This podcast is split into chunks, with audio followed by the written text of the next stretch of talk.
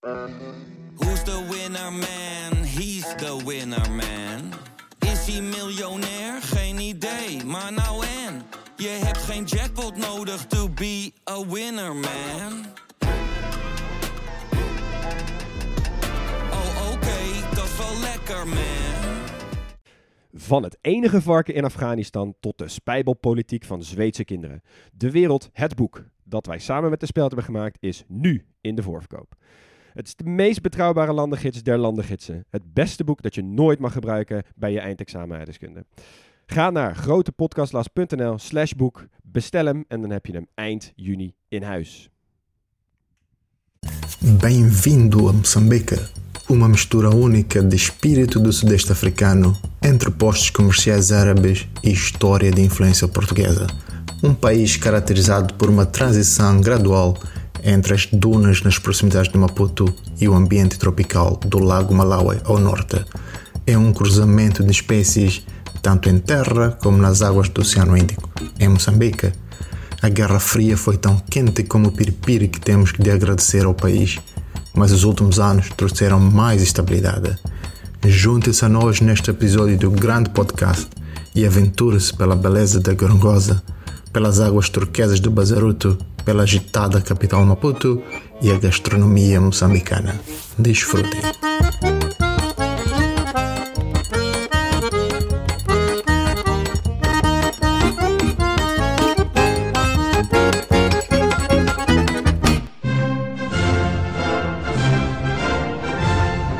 We zijn in het zonovergoten Mozambique, waar Afrikaanse, Arabische en Portugese paden elkaar kruisen.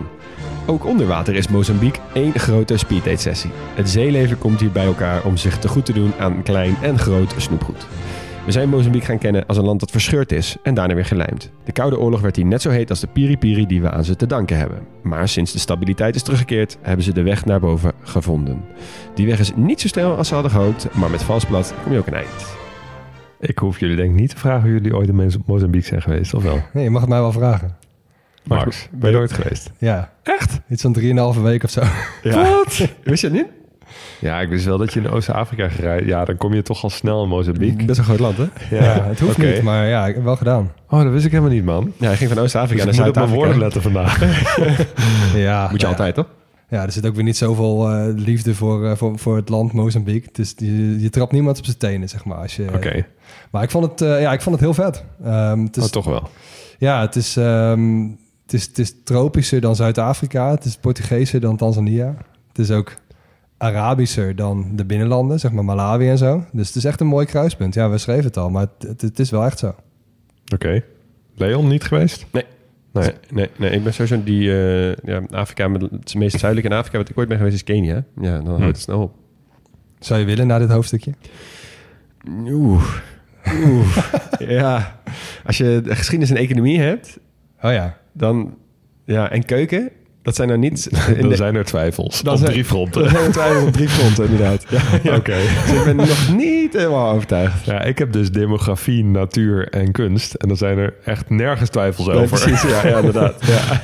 Dan is het heel tof. Ja, heel tof. Natuurlijk, Daar ben ja. ik dan toch weer blij mee. Ja. Eh, dan, ben ik blij dat ik er al geweest ben, al warme gevoelens had en dan ook politiek moest doen. Eh, maar ja, goed, we gaan kijken wat we ervan kunnen maken. Het is, ja, ik beloof je, het is een heel mooi land. Eh, het is ook wel groot en ja, ook best wel belangrijk daar in die regio. Dus met, met recht een goede reden om het daarover te gaan hebben. Ehm, ja, we mogen al denken, hè? Ja, zeker. Ga maar. eh, ga, steek van wal. Oké, ik steek van wal. Nou, eh, Mozambique ligt in Zuidoost-Afrika. Buurlanden zijn van noord naar zuid. Tanzania, Malawi, Zambia, Zimbabwe, Zim- Zuid-Afrika, Eswatini en dan weer een stukje Zuid-Afrika. En ze grenzen natuurlijk ook aan de Indische Oceaan. En ze kunnen zwaaien naar Madagaskar. Ja, moet je wel eh, hoog gaan staan. Ja, best wel een eentje. heel hard zwaaien. Ja.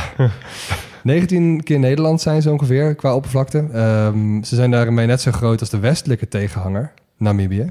Hmm. En het scheelt uiteindelijk ook niet veel met Turkije. Dus om je een beetje een idee te Ze hebben geven. wel iets minder gangbare vorm dan Namibië. Ja, En Namibië is best wel makkelijk op te tekenen, maar Mozambique niet. Nee, nee, ik ben blij dat Namibië nog zo'n eh, zo'n kleine panhandle heeft Ja, inderdaad. ja. Zo'n klein dun stukje. 34 miljoen inwoners ongeveer in eh, Mozambique. De hoofdstad is Maputo. Maar men zegt ook wel Maputo. Want ja, Hm. eh, Portugees. Ja, nee, vooral ook Portugees. Ah, oké. dus Sao Oh, ja. Paulo en zo. Ah, wel. ja, ja, ja, ja. Ehm, en je had het al even over die gekke vorm. Ja. Ehm, ik vond het een, een beetje een soort wiggelroede. Weet je, zo'n ding waarmee je water zoekt. Ja. Ja, ja, ik snap wat je bedoelt. Ja, Ik- een, en een wat? een wiggelroede. Ik heb hier nog nooit van Dat is gehoord. een nee? tak die je dan in je handen doet. Zo'n soort Griekse ei. Ja, je ook twee handen heb je dan eens een tak vast en dan komt er eens een stukje nog naar voren. Zo'n gaat zo'n dan- driepunt van een tak. Gaat dan ik snap wat je bedoelt, bij water Ik kende de naam niet, oké. Nee? Nee, vet. Nu al wat geleerd hier. Ja, nu al. Ja. Ehm, waar wonen dan die mensen? Eh, in het zuiden, ondanks het milde klimaat en het feit dat Maputo daar ligt, is dat niet het gebied met de grootste bevolkingsdichtheid. Dat is meer het noordoosten, zeg maar de rechterkant van die, van die Griekse ei, zeg maar. En andere steden die we dan moeten noemen zijn van zuid naar noord Inhambane, Beira, Kiriman en Nampula. Best wel grote steden allemaal. Eh, ze be- betalen daar met een metikal. Ze zijn overwegend christelijk. Dus christendom is groot, meer, meer dan de helft. Maar één op de vijf mensen hangt ook de islam aan. Die mensen wonen vooral in het noordoosten. Tegen de grens met, eh, met Tanzania ook. Eh, ze spreken de Portugees en nog een stuk of veertig andere talen, dus lokalere talen. Makua is daarvan de grootste lokale taal. Ehm, de achternamen zijn Langa, Kossa, Tembe, Sitwe en Manjate. En ja, de vlag. Ja. Dat is me nogal een We vlag. moeten het hebben over de vlag. Je hebt een x-aantal eh, horizontale banen. Eh, groen is de eerste, dan een dunne strook wit, dan zwart, dan weer een dunne strook wit en dan geel. Links staat een grote rode driehoek met daarin het wapen. Letterlijk. Want het bestaat uit een boek, staat voor vorming en onderwijs. Een schoffel, staat voor landbouw. En een Kalashnikov. Want ja, nationale verdediging en waakzaamheid. En dit is het enige, de enige nationale vlag waar een modern wapen op staat. Ja, je hebt wel vlaggen met van die musketten en zo erop toch? En, en, en een zwaard. zwaarden en kanonnen Ja. en zo. Maar dit is echt wel van een andere orde. Ja. Hmm. Dus ik denk iets van een op theorie gestoelde revolutie door boeren. Of zoiets. hè? Is Ja, iets, iets met een boek? Ik weet het niet, wapens. Maar er staat ook nog een geel kruis in, hè? Dus het is echt... Het gaat echt hard. Het is een beetje alsof je zo'n... in Vroeger van die eh, tekenstrips...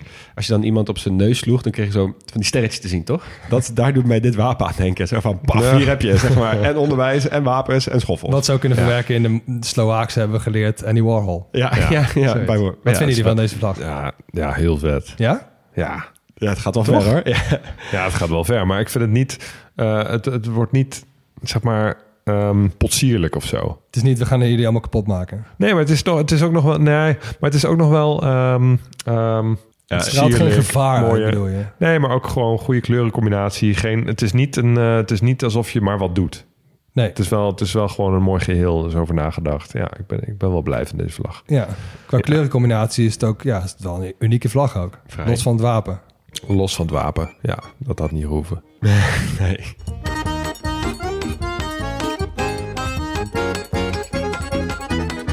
Goed, als we gaan kijken naar de bevolking van Mozambique, dan eh, heb je de makkelijke en de moeilijke versie. De makkelijke versie is dat iedereen Bantu is en een Bantu-taal spreekt. De moeilijke versie is dat er heel veel verschillende Bantu-volkeren zijn die in Mozambique wonen, elk met een eigen taal. En er is geen dominante groep die de meerderheid vormt. In het noorden wonen veel Makua, eh, in het midden veel Shona en in het zuiden veel Tsonga. Eh, al die groepen die vind je ook in de buurlanden. Dus de Makua vind je ook in Tanzania, de Shona in Zimbabwe, de Tsonga in Zuid-Afrika. En dan sla ik nog een heleboel andere groepen over. Ehm, spoiler alert, ik ga iets verklappen over het geschiedenishoofdstukje. Mozambique was een Portugese kolonie. Oh nee. Hebben we dat ook vastgezegd? Volgens mij is dat Ehm, al zes keer teruggekomen, toch? Dat, Portuge dat de Portugezen ja, iets in de deze notebook hebben gehad. officieel, het was echt zo, inderdaad. Eh, er woont nog een hele kleine minderheid van Portugese afkomst in Mozambique. Vroeger waren dat er veel meer, maar die zijn na de onafhankelijkheid bijna allemaal teruggegaan. Eh Portugees is wel nog steeds de enige officiële taal. Maar voor vrijwel niemand is dat de eerste taal. Eh, de helft van de bevolking spreekt het überhaupt niet. Ehm, en het Portugees dat ze in Mozambique eh, ke- spreken, dat heeft een eh, paar interessante afwijkingen van het Portugees in Portugal. Eh, mijn favoriet is die voor het woord ontbijt. In Portugal noem je ontbijt café de manhã. En in Mozambique zeggen, zeggen ze mata bicho. Letterlijk vertaald, dood het dier. Met andere woorden, flikker op met je koffietje in de ochtend. Ik wil gewoon een dier slachten en vlees eten. Wauw. ja. Ehm, andere veelgehoorde uitspraak in Mozambique is maningue nice. Eh, Het betekent very nice. Heel goed dus. Eh maningue komt niet voor in een Portugees woordenboek. En nice is Engels. Maar ja, het is wel een populair stopwoordje in Mozambique. Kruis- Kruispunt van beschavingen. Ja, je hoort het blijkbaar overal. Ehm, Portugezen die brachten ook het christendom naar het land. Ongeveer 60% is christelijk, dus dat is aardig gelukt. Eh, die christenen wonen eh, dus vooral in het midden en zuiden van het land. Max je zei al, in het uiterste, uiterste noorden heb je een aanzienlijke moslimminderheid. Ehm, de helft van de christenen is Rooms-Katholiek. Een kwart is protestants en een kwart is lid van de Zionistische kerk. Toen ik dat las, dacht ik, huh? Ja, toch... Eh, ja, wat blijkt, de Zionistische kerk dankt zijn naam aan de stad Zion, Illinois, dus in de Verenigde Staten, waar het is ontstaan. Eh, die stad is weliswaar vernoemd naar de berg Zion in Israël, Ja. maar heeft verder niks met de ideologie van het Zionisme te maken. Ehm, en vanuit de Verenigde Staten heeft deze kerk zich verspreid naar Zuid-Afrika en dus ook naar eh, Mozambique. Dit is me toch een partijtje Ja. kronkel. En hij wordt nog kronkeliger, want je hebt in het christendom ook een stroming die bekend staat als het christenzionisme. En aanhangers van het christenzionisme, die omarmen wel het idee dat Joden moeten terugkeren naar het heilige land. Maar die hebben dus niks te maken met de zionistische kerk. Dus dat zijn twee hele verschillende dingen. Oké. Ja. Zijn dat gewoon CDA's die gewoon fan zijn van Israël of zo, zoiets? Ja, dat zijn jouw woorden, maar... Mozambique is wel echt een arm land. Eh, dat zie je, zie je ook terug in de demografie. Eh, demografische transitie is nog nauwelijks begonnen. Bijna de helft van de bevolking is onder de 15. Dus een heel hoog geboortecijfer, heel hoog sterftecijfer. Ehm, in absolute cijfers is het na Zuid-Afrika ook het land met, het, met de meeste HIV-geïnfecteerden ter wereld. Dus niet procentueel, maar wel absoluut. Want ruim 2 miljoen mensen eh, zijn drager van het virus. Ja. Dus dat is een hoog infectiecijfer. Zo. Sowieso die hoek van de wereld, hè? Ja. Swatini ook. ja, Eswatini ook. Ja, klopt ja. Nou goed, dan gaan we nu even eh, terug de geschiedenis in. Want um, Hugo, jij zei het al, eh, de meeste mensen, eigenlijk vrijwel allemaal van de mensen die daar komen, zijn Bantu. En die zijn natuurlijk vanuit de Bantu-migraties die kant opgekomen. Daar hebben we het al vaker over gehad. Volgens mij voor de laatste keer in, kijk even naar jullie, Cameroen. Namibië, Cameroen. Ja. Namibië heeft het ook over gehad. Nou goed, in ieder geval, lang verhaal kort. Veel mensen lang geleden gingen richting het zuiden van Afrika vanuit verschillende hoeken. Uh, en die zijn dus ook hier terechtgekomen. Um, maar volgens teksten van Al-Masudi, een geograaf uit Bagdad, hey, vriend van de show, uh, ook wel bekend als de Arabische Herodotus. Geweldig. Leefden er in 947 al moslims, zij aan zij met Afrikanen. Dus hm. dat, is echt, dat is echt lang geleden. Ja, want dit is rond de Afrikaanse kust ook wel het zuidelijkste waar je nog moslim-overheersing ja, hebt. Zeg precies. Maar. Ja. In ieder geval het noordoosten van Mozambique. Zuidelijker dan dat kom je niet. Nee, nee, precies. En we hebben natuurlijk een, het begon allemaal op de Afrikaanse kust in Somalië, waar we het daar laatst ook even hebben gehad. En dan gaat zo'n rechte lijn naar beneden. En dit is ongeveer het einde waar we dan uh, ja. aan die kant van, de, van Afrika blijven hangen. Uh, zij brachten, de moslims brachten toen natuurlijk geld, schrift, kunst, uh, maar ook de naam van het land. Uh, want een van de rijke handelaren, die heette Moussa bin Bik. Moussa bin Bik. Ja, Mozambique zit dan best dichtbij. Hm. Hij was de sultan van het eiland Mozambique. En dat eiland ligt dus vlak voor de kust van Mozambique, zeg maar een beetje richting Madagaskar. Die, dat heette eerst zo, dat is later de naamgever van het land geworden. Toen kwam er een oude bekende langs, Vasco da Gama, kwam die weer. Uh, hij moest een route naar India vinden uh, en uh, zijn tocht bracht hem langs de kust van Mozambique, bij dat eiland waar we het dus net over hadden. hij zag dat hier moslims aan de macht waren en deed zich dan ook niet voor als christen. maar hij bedekte een beetje wat hij was, omdat hij ook wel zag van, nou, volgens mij zitten ze hier niet per se te wachten op een ander geloof. Um, maar toen hij geen giften had of iets aan lokale leiders om aan te bieden en zijn crew van zijn schip ook niet altijd even netjes uh, het land behandelde. Toen viel voor hem vrij snel het doek. En als ik de bronnen moet geloven, werd hij echt met pek en veren en brandende hooivork het eiland afgejaagd. Um, maar rancuneus als hij was, was hij toen hij net op goede afstand was van het eiland, vuurde hij nog even wat kanonskogels de stad in. Zo van fuck you. Uh, uh, en uiteindelijk zijn wij toch de beste. Vriendelijk van Vasco. ja. Vasco, echt, echt, een, echt een mooi vent inderdaad. Uh, maar goed, maar vanaf die tijd zie je wel steeds dat het met de moslimleiders en de sultanaatjes een beetje afbrokkelde. Want in tegenstelling tot veel andere landen die we hebben behandeld, vonden de Portugezen Mozambique wel interessant. En was het niet alleen maar, we varen er langs, we ontdekken het, en ontdekken het voor de westerse wereld en we gaan weer door. Ja, er moeten wel heel veel bijzonders te halen geweest zijn. Ja, want ik, de bronnen zijn erover verdeeld, maar waarschijnlijk heeft het te maken met zeg maar, hoe goed die Arabieren uh, die kust daar al hadden ingericht, zeg maar, met schrift en kunst en weet ik het allemaal meer. Dat ze ook dachten van, oh, als dat allemaal hier leeft, dan is er ongetwijfeld ook wat te vinden aan grond En ook veel goud en veel ivoor en zo was daar te vinden.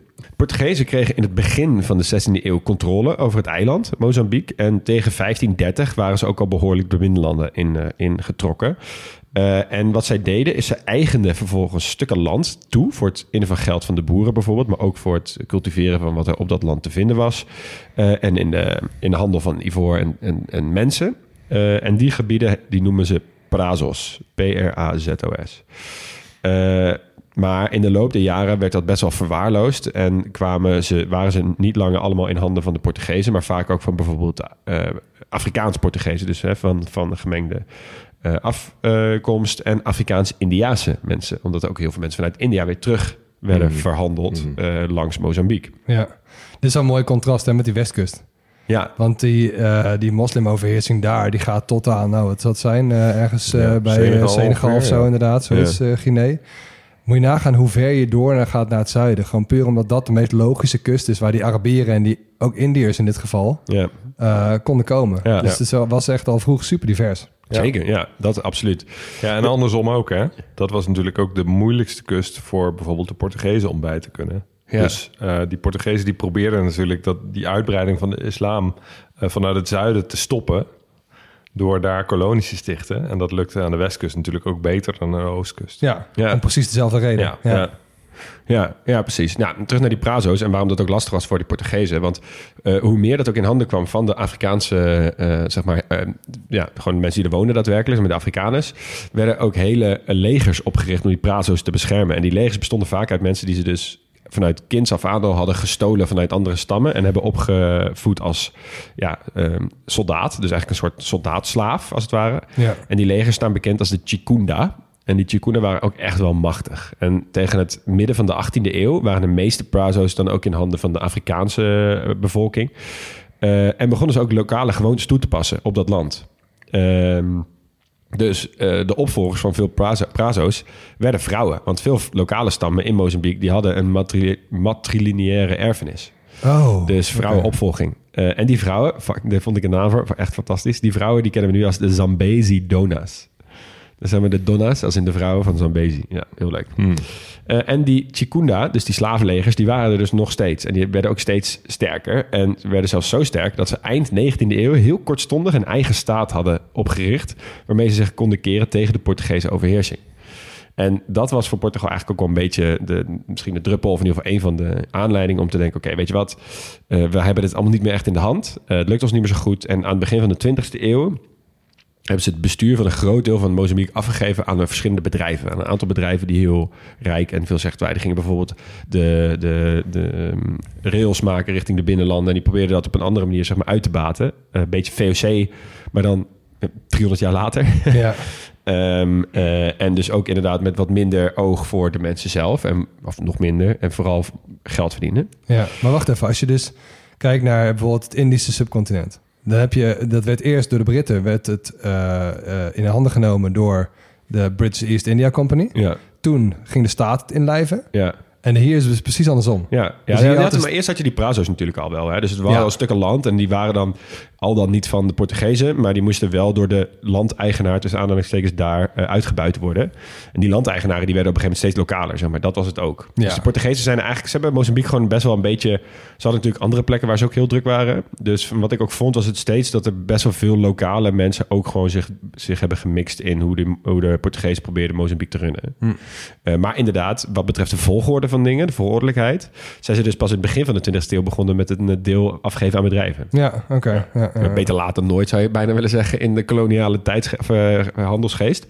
Maar goed, maar toen ging het allemaal volgens de Portugezen niet snel genoeg, niet hard genoeg en het, liep gewoon niet. En helemaal toen in 1939 Salazar in Portugal aan de macht kwam, in, in 1932, toen trokken ze de touwtjes flink aan. Want zoals we in Portugal hebben besproken, zijn Estado Novo regime was heel erg zo van, joh, wij kunnen stabiliteit en vooruitgang en whatever bieden aan niet alleen Portugal, maar ook onze koloniën. Dus eh, hij zei, joh, Portugezen in Portugal, ga naar jullie koloniën toe. Ga daar de mensen leren hoe ze mens moeten zijn, zeg maar. Want onze identiteit en onze manier van leven is veel beter dan wat die Afrikaanse mensen daar allemaal te, vinden hebben. Maar ja, dit werkte natuurlijk voor geen meter. En eh, ze werden ook niet echt goed ontvangen. En die roep om onafhankelijkheid werd ook steeds groter en groter. En helemaal natuurlijk ook na de Tweede Wereldoorlog eh, en ook na het overlijden van Salazar eh, was er een groep, eh, een groep Makonde, een, bevolkingsgroep, die in 1960 een demonstratie hadden georganiseerd om de onafhankelijkheid te eisen. Dus, dus dit is eigenlijk gewoon een beetje de, het summum van die hele van het broeien wat onder het oppervlakte broeide, zeg maar. Uh, maar de Portugese administrateur die beval zijn troepen om te schieten op de menigte, dus ongewapend. Uh, en daardoor brak er paniek uit, werden mensen een ravijn ingedrukt onder andere en vielen mensen ook gewoon, werden mensen ook dodelijk getroffen door die kogels. Uh, het aantal doden wordt betwist, zoals altijd bij dit soort dingen. Ja. Maar het zijn in ieder geval minstens 600, wat ik vond. Dus, dus dat is gewoon uh, vreedzame uh, protest, prot, uh, protestanten. Ja. Um, en dat staat tegenwoordig bekend als de slachting van Mueda. En staat ook bekend als een omkeer in de geschiedenis. Want het gaf de Mozambicaanse onafhankelijkheidsbeweging Frente de Liberação de Mozambique behoorlijk momentum. Spreek je mooi uit. Hè? Gelukkig hadden ze ook nog een, een verkorte naam, Frelimo. Ja, Frelimo. Mooie, mooie woudlopersnaam inderdaad. We gaan nog wel veel meer van die woorden zien die puur bestaan uit hoofdletters. Maar Frelimo was inderdaad um, de uh, onafhankelijkheidsbeweging die in 1962 werd opgericht door in, in Dar es Salaam, buurland Tanzania. Ze waren een, komt die, marxistisch-leninistische beweging. Dus dan weet je alweer een beetje dat we het over Koude Oorlog gaan hebben. Um, en Afrika zat toen ook wel midden in de soort van onafhankelijkheidsgolf. En het Frelimo vond ook dat Mozambique, dat het maar eens af moest, afgelopen moest zijn met die Portugese overheersing. Dus zij gingen strijden. En wilden zij ook uh, gratis limonade voor iedereen? Frelimo? Frelimo? ja. Ik denk uiteindelijk wel. Ja. Dat, dat, stond waarschijnlijk in de Marxist-Leninistisch lijkt me dat wel, toch? Iedereen gaat iedereen aan de limo. Ja, nou. Um, je had een leider, Walter Mondleen, die, um, uh, die kwam om het leven bij een bomaanslag in het hoofdkwartier in Dar. Um, en toen nam de radicale tak van Frelimo nam het over. Dus toen, toen kwamen de radicalen aan de macht. En zij begonnen een, een gewapende guerrilla-strijd vanuit het noorden... in een onafhankelijkheidsoorlog die nog zou duren dus tot 1974. Hmm. Meer dan tien jaar heeft die geduurd. En niet eens omdat ze Portugal zo op de knieën hadden gedwongen... maar vooral omdat in Portugal was toen die Anjo-revolutie geweest... Salazar eruit gewipt en Portugal veranderde ook van een dictatuur in een democratie. En dat was een democratie die ook wel anders dacht over kolonialisme. Gevolg, 300.000 Portugezen die dus um, in Mozambique woonden, die waren allemaal binnen een jaar verdwenen. Ja. Want die dachten ook van, dit gaat niet goed. Ja. En Mozambique werd dus toen ook onafhankelijk in 1975. En dat Frelimo werd de enige toegestane partij. En dus werd Mozambique ook socialistisch. En Samora Machel, die werd president en als leider van Frelimo. Dus dat werd de, de eerste leider, zeg maar. Ja. En nu even uitzoomen. Want het heeft mij over de afleveringen best wel verbaasd... over hoeveel van die jonge Afrikaanse landen... op enig moment socialistisch zijn geweest. Ja. Mm. Um, landen op het Afrikaanse continent werden dus bijna ook zonder uitzondering... allemaal onafhankelijk tijdens de Koude Oorlog. Dus heel anders dan in Zuid-Amerika bijvoorbeeld. Ja. En dat betekende dus ook dat er wel iets te kiezen viel. En er zijn vrij veel redenen waarom het, uh, het, socialisme in Afrika van de grond kwam. En die ga ik even met jullie doornemen. Gewoon om even een beetje uit te zoomen. Um, ik heb er vijf opgeschreven. De eerste is dat het in de basis anti-imperialistisch is. En dat het dus heel goed past in een continent dat het een keer eindelijk helemaal zelf wilde gaan doen. Ja, ja? ja, die al heel lang hebben moeten, moeten varen onder het juk van een imperial empire. Zeg exact. Maar. Ja. Ja, laten we dan even vergeten dat de Sovjet-Unie zich al best wel imperialistisch gedroeg, maar dat is een ander verhaal. Ja, maar, ja precies. Um, de tweede is dat het een perfecte manier was om radicaal te breken met de oude koloniale macht. Dus zowel economisch als politiek. Nou, die waren allemaal kapitalistisch ook. Exact. Ja. Um, het leende zich goed voor één partijstaat. En dat is natuurlijk wel helemaal makkelijker in een jonge staat dan een complexe democratie stichten. Dus dat is de derde. De vierde is um, dat het zeker in de jaren 50 het communistische idee nog verre van mislukt was. Hè? Dus die vaandeldrager van de Sovjet-Unie was gewoon nog een supermacht. Ja. Dus inspireerde ook nog steeds. En vijf is nog wel de belangrijkste. En dat is dat het Afrikaanse continent zich eigenlijk veel beter leende voor socialisme dan voor het individualistische kapitalisme.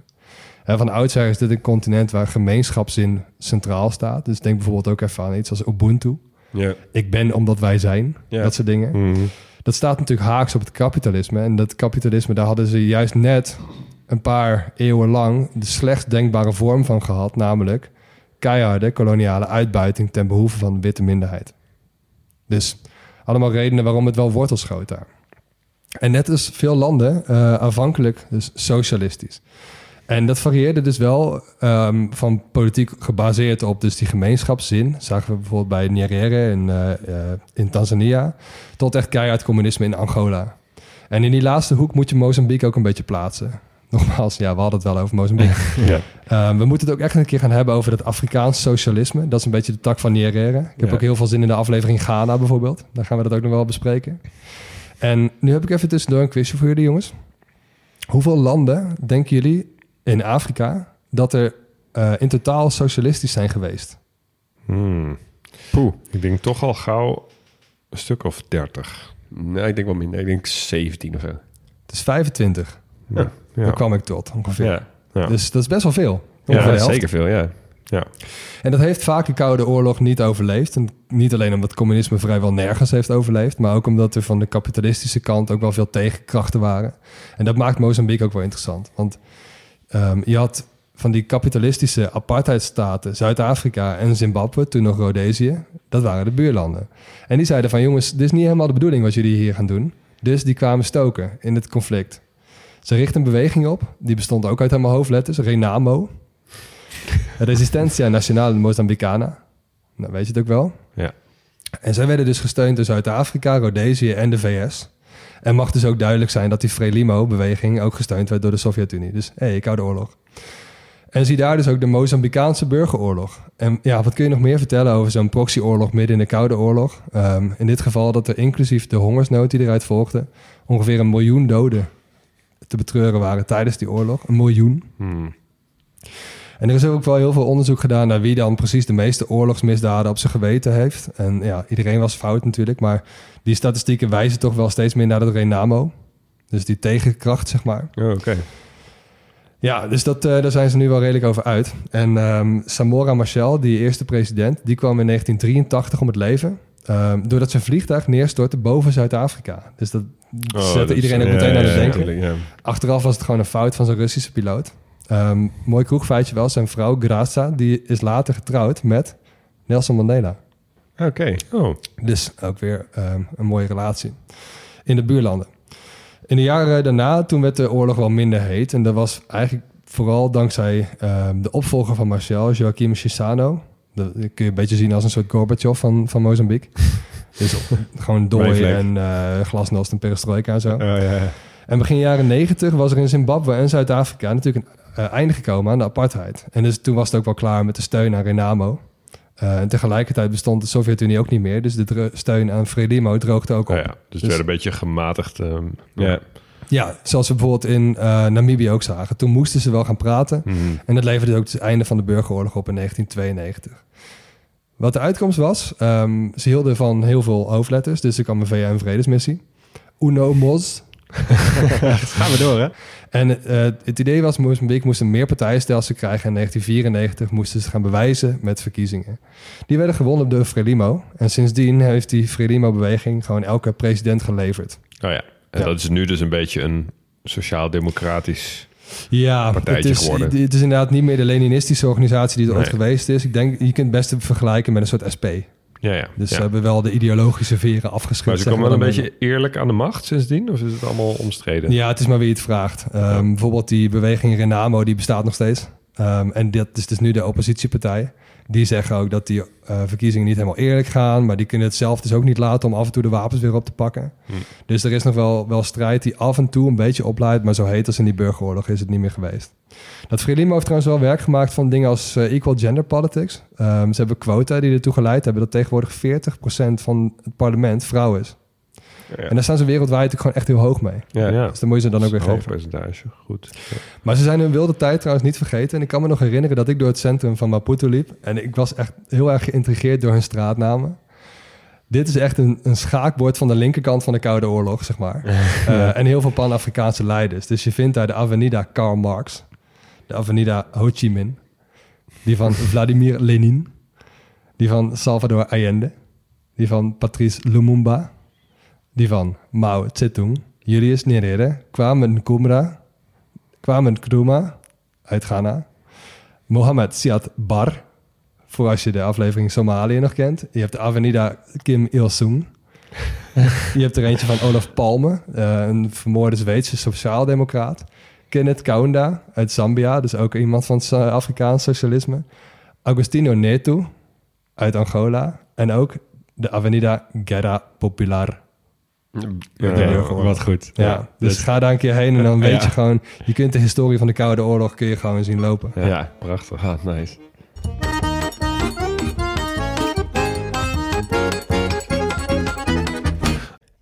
Stop de podcast. Want onze sponsor van vandaag is niets of niemand minder dan de Philips Sonicare. Jazeker, de elektrische tandenborstel van Philips. Maar wel eentje die er poetst en ook zo uitziet. Want eh, de borstels van deze Philips Sonicare zijn ovaal en langwerpig en die bewegen heen en weer net als bij een normale tandenborstel. Oh, dat is chill. Want Max, jij poetst nog altijd analoog, toch? Ja, ik had- ik had daar, voordat je eh, deze kreeg. Ja, ik had daar één pk voor nodig inderdaad. ja. Ja. Dat deed ik altijd zelf. Ja, dus wij kregen er eentje. En eh, ik dacht, nou, ook om jullie te vermaken, maar ook om mezelf. ehm, ik ben even de geografische geschiedenis van de tandenborstel ingedoken. Dus, Dit was een mooi onderzoek zeker. heerlijk. Waar denken jullie dat de eerste tandenborstel, of in ieder geval tandenpoetssituatie, ontdekt is? Ja, we kunnen niet... Het kan niet anders dan dat we dit al heel lang doen. Echt sinds de oudste beschavingen. Ja, nou, Ja. je zit ongeveer juist. Want ehm, wat ik vond is dat Babylonische koustokjes de vroegste vorm van mondsverzorgingsdingen zijn. Oh, dat is ook nog wel ouder dan ik had verwacht. Ja, dus 3500 voor Christus. Ehm, eh, eeuwen later ontwikkelden de Chinezen tijdens de Tang-dynastie de eerste tandenborstel met echt borstelharen. Eh, en die innovatie die heeft Europa bereikt via de zijderoute, dus de klassieke variant, en werd uiteindelijk in Frankrijk gespot rond het jaar 1560. Dan skippen we even vooruit naar ehm, de Brit William Addis. Want die zat in 1770 in de cel. En die zag een gevangenisbewaarder met zijn bezem de grond schrobben. En die dacht, hé, hey, wacht eens even. Dit kan je ook met je mond doen. Dus eh, hij heeft toen een eh, borstel gemaakt door varkensharen aan een bot te bevestigen. En toen hij vrijkwam, is dit de eerste tandenborstel die massaal werd geproduceerd en algemeen beschikbaar was voor meer mensen. Dus hij wordt een beetje gezien als de vader van de tandenborstel zoals wij die kennen. Shout-out William Addis. ja.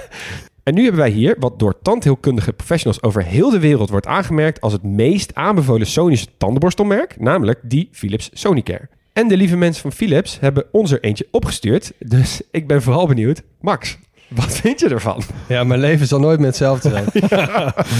nee, eer- ja, eerlijk, ik deed dit altijd zelf. Dus ik poetste altijd zelf. En ik heb ook wel elektrische gehad. En dan merkte ik dat ik die beweging nog steeds zelf aan het maken was. Ja, Maar dit is een heel goede combinatie van beide. Want ik hou me gewoon mijn borstel stil. ja, Maar dat ding poetst voor me. ja. Dit is, ja, Ja.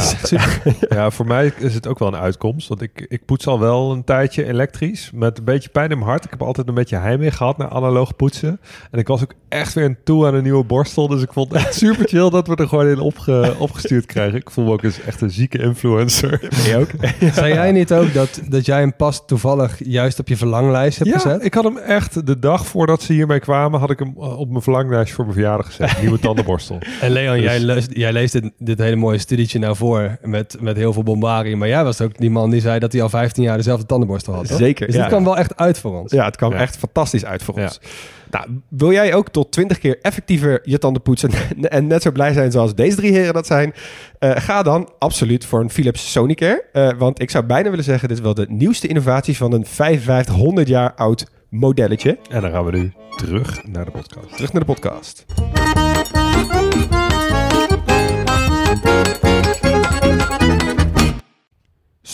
De podcast. Je vakantiegeld komt eraan, dus het is tijd om jouw reis te boeken. En onze sponsor van vandaag heeft een dikke kortingscode. En die sponsor van vandaag is Sawadi, niemand minder. Dit is een reisorganisatie en vakanties zijn natuurlijk duur, dus dit aanbod is extra interessant deze tijd. Ik vind dat altijd een mooie organisatie, Sawadi. Ja, ja ik ook wel. En Ja. ze bieden verschillende soorten eh, groepsreizen aan. Eh, en vandaag gaan we het even hebben over die ze aanbieden aan de 22 tot 35-jarige backpackers. En dat zijn over het algemeen mensen die wel wat meer willen weten over het land dat ze bezoeken. En dus niet zomaar van A naar B die hotspots aflopen, busje in, busje uit. Ja, en het zijn ook mensen die het vaak leuk vinden in een groep eh, te reizen. En eh, die groepen die blijken ook heel snel vriendengroep te worden. Zowel tijdens de reis als daarna. Eh, mensen komen vaak nog heel, veel, heel vaak met elkaar terug, spreken af om te meeten en zo. En je kunt dus ook echt naar heel veel plekken op de wereld. Populair zijn op dit moment plekken als Zuid-Afrika, Marokko, Jordanië, Colombia, Nepal. Eh, maar bijvoorbeeld ook plekken die normaal gesproken niet altijd makkelijk te bereizen zijn voor, ik zeg maar wat, alleen reizende vrouwen. En dat zijn dan bijvoorbeeld plekken als India. Ja, en ze werken natuurlijk samen met lokale organisaties, niet met de grotere hotelketens. Eh, ze eten bij locals, eh, lopen rond met mensen die heel veel kennis hebben over de lokale gang van zaken. En daar komt de kortingscode om de hoek kijken. Want als je nu een 22 tot 35ers reis boekt, krijg je 100 euro korting met de code TGP100. En die code is geldig van 1 mei tot 16 juni. Ja, dus je moet wel een beetje op tijd boeken. Maar hey, 100 euro korting op zo'n reis. moet je kijken dat- wat je er allemaal mee kan ik doen. zou dan toch altijd even proberen om DGP 200 in Ja, te voeren. ja, ja, ja, ja. ik misschien. Ja. Ja, ik- Anyway, 100 is ook al super mooi. Zeker. En bij Sawadee, het reizen is heel makkelijk. Er is heel veel keuze en het is dus ook heel gezellig. Sawadee, met wie ga jij op reis? Terug naar de podcast.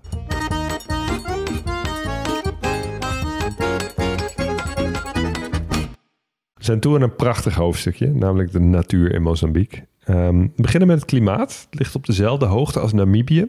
Maar toch zijn Namibië en Mozambique twee complete tegenpolen op klimaatgebied. Eh, Namibië heeft namelijk te maken met aflandige wind, dus wind die van het continent afwaait, en koude zeestromen voor de kust. Eh, waardoor het er best wel koel is aan de kust en vooral heel droog. Eén grote woestijn. Dus Mozambique is ongeveer het tegenovergestelde. Want je hebt hier aanlandige wind en bovendien warme zeestromen.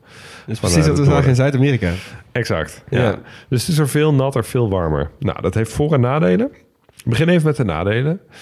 Eh, Mozambique is een van de weinige landen op het zuidelijk halfrond die gevoelig is voor tropische stormen. Dat zijn cyclonen hier, want we zitten aan de Indische Oceaan. Eh, Mozambique heeft in het midden en zuiden ook nog eens een hele brede kustvlakte, waardoor het land heel gevoelig is voor overstromingen. Eh, die vinden vooral in de natte zomermaanden plaats, dus in eh, december, januari, dus nu ongeveer. Mozambique is ook het afvoerputje van Zuidelijk Afrika. Want de Zambezi en de Limpopo die monden allebei uit in, eh, in zee bij, in Mozambique. Dus in het regenseizoen krijgen ze van alle kanten echt de volle laag. Vanuit de hemel, vanuit de zee en vanuit het binnenland. Dan de voordelen van dit klimaat. Heel veel biodiversiteit. Want eh, ja, het land is tamelijk dun bevolkt. Eh, het is gewoon heel groot. Eh, dus er zijn nog heel veel ongerepte stukken. Het is een van de landen waar je de Big Five kan spotten. Er liggen prachtige nationale parken. Maar het grote wild in Mozambique heeft wel heel veel te lijden gehad onder stropers. Vooral tijdens de burgeroorlog. Aan de ene kant was er toen vanuit de overheid natuurlijk weinig toezicht in de wildparken. Aan de andere kant was de bevolking toen zo wanhopig dat het logisch is dat sommige mensen zwichten voor de verleiding om in ivoor te gaan handelen bijvoorbeeld. Eh, ivoor is natuurlijk zo kostbaar dat één slachthond bij wijze van spreken een hele gemeenschap uit de misère kan helpen. Ja. Ehm, de olifantenpopulatie die werd echt gedecimeerd. Neushoorns waren zelfs een tijd lang uitgestorven in Mozambique. Eh, die wordt nu weer langzaam maar zeker geherintroduceerd. Maar stropers zijn in Mozambique helaas nog altijd behoorlijk actief. Dus de situatie blijft lastig. Ehm, van klimaat gaan we even kijken naar de geologie. Bij Djibouti hebben we eh, even uitgelegd dat Afrika langzaam in twee aan het breken is. Dat gaat gepaard met heel veel vulkanisme en de vorming van de Oost-Afrikaanse slenk, waar ook de grote Afrikaanse meren in liggen dus. Ehm, nou, Djibouti ligt helemaal aan het uit- ene uiteinde van die scheur en Mozambique ligt helemaal aan het andere uiteinde. Dat zuidelijke puntje. Ja, precies. Dus het zou dus goed kunnen dat Mozambique over een paar miljoen jaar in twee is gebroken. Ja, best leuk vooruitzicht van maar- Zijn ze ook zichzelf wel op aan het voorbereiden. Ja, ja. Ehm, in Noord-Mozambique ligt ook het eh, zuidelijkste van die grote Afrikaanse meren, namelijk het meer van Malawi. Maar dat heet niet voor niets het meer van Malawi, want het ligt voor driekwart in Malawi. Dus die bewaren we mooi voor die aflevering. Die schrijf je mooi even door. Ja. Die schrijven we lekker door. Ehm, in het noorden van Mozambique vind je ook een hele andere erfenis van die tektonische activiteit, namelijk eilandbergen. Kennen we vaker onder de Duitse naam Inselbergen. Eh, dat zijn granieten bergen die geïsoleerd zijn komen te liggen omdat het, het zachtere gesteente eromheen is weggeërodeerd. Dus graniet dat is een, een dieptegesteente, dus een, een stollingsgesteente wat stolt in de diepte. Dus als magma, niet als lava. Ja. En eh, dan, ja, als daar bijvoorbeeld zandsteen of kalksteen omheen ligt, dan, dan erodeert dat Ja, weg. precies, en ja. dan blijven die, eh, die bergen over. Ehm, in Rio de Janeiro, die bergen, dat zijn bijvoorbeeld ook van die eilandbergen. Ehm, andere bergen in Mo- Noord-Mozambique is de Monte Mabu. 1700 meter hoog, niet zo heel bijzonder, maar wel bijzonder omdat die in 2005 eh, als het ware is ontdekt door een stel wetenschappers die aan het rondkijken waren op Google Earth.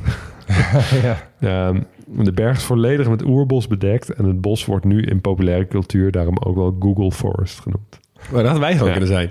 Ja, hadden wij kunnen zijn, ja. Shit. Als we niet een podcast aan het maken waren, dan hadden we nog meer tijd daarop eh, op, op uitgehangen. Ja. ja. Klasse. Dan, dan wil ik graag nog eventjes een mooi bruggetje maken naar het toerisme hoofdstukje. Maar niet voordat ik ehm, even aandacht heb gevraagd voor het Nyassa Nature Reserve. Dat is wel echt mooi. Een eh, afgelegen gebied vlakbij Tanzania. En daar vind je dus iets wat ehm, onderwerp is van het postdoc-project van de vrouw eh, van de man die dit introotje van deze aflevering heeft ingesproken. Oh joh. Jazeker. En dat is een van de weinige plekken waar je toppunt kunt zien. Dit is wel echt vet. Van de samenwerking tussen mens en dier. En Oh. echt samenwerking. Dus waar beide partijen dus iets aan hebben. En het werkt dus zo. ehm, er wonen in, in dat gebied wonen er vrij veel bijen. En die maken bijenkorven in bomen. Je toch wel de vrienden van de show, mogen we wel zeggen. Ja, we zijn best wel vaak op bij- bijen gekomen. We bij, ja. Ehm, en er woont daar ook een wilde, dus niet gedomesticeerde vogelsoort. De naam is de Greater Honey Guide. Of in Nederland de grote honingspeurder. Dat heb ik verzonnen. Maar dan geef ik in ieder geval de helft van het verhaal met prijs.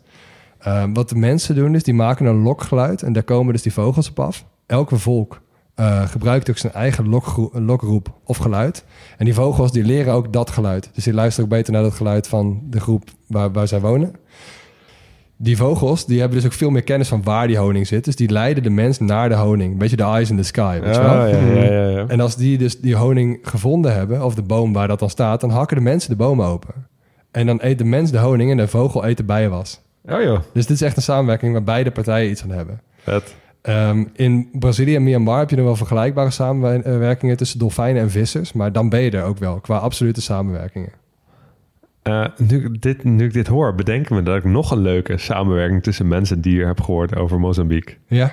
Want er worden ratten ingezet om mijnen op te ruimen uit de burgeroorlog. Oh, maar hoe is dat eh, fijn voor de ratten dan? Ah ja, die lopen daar niet op natuurlijk. Het is een samenwerking, maar het is misschien meer dat wij de ratten Nee, gebruiken. nee, het is niet dat die ratten op die eh, mijnen gaan staan en Nee, daardoor nee. in de lucht vliegen, want daar zijn ze te licht voor. Maar ze kunnen ze ruiken en eh, daardoor kan de mensen vervolgens opruimen. Dus het is een goede samenwerking tussen mens en dier.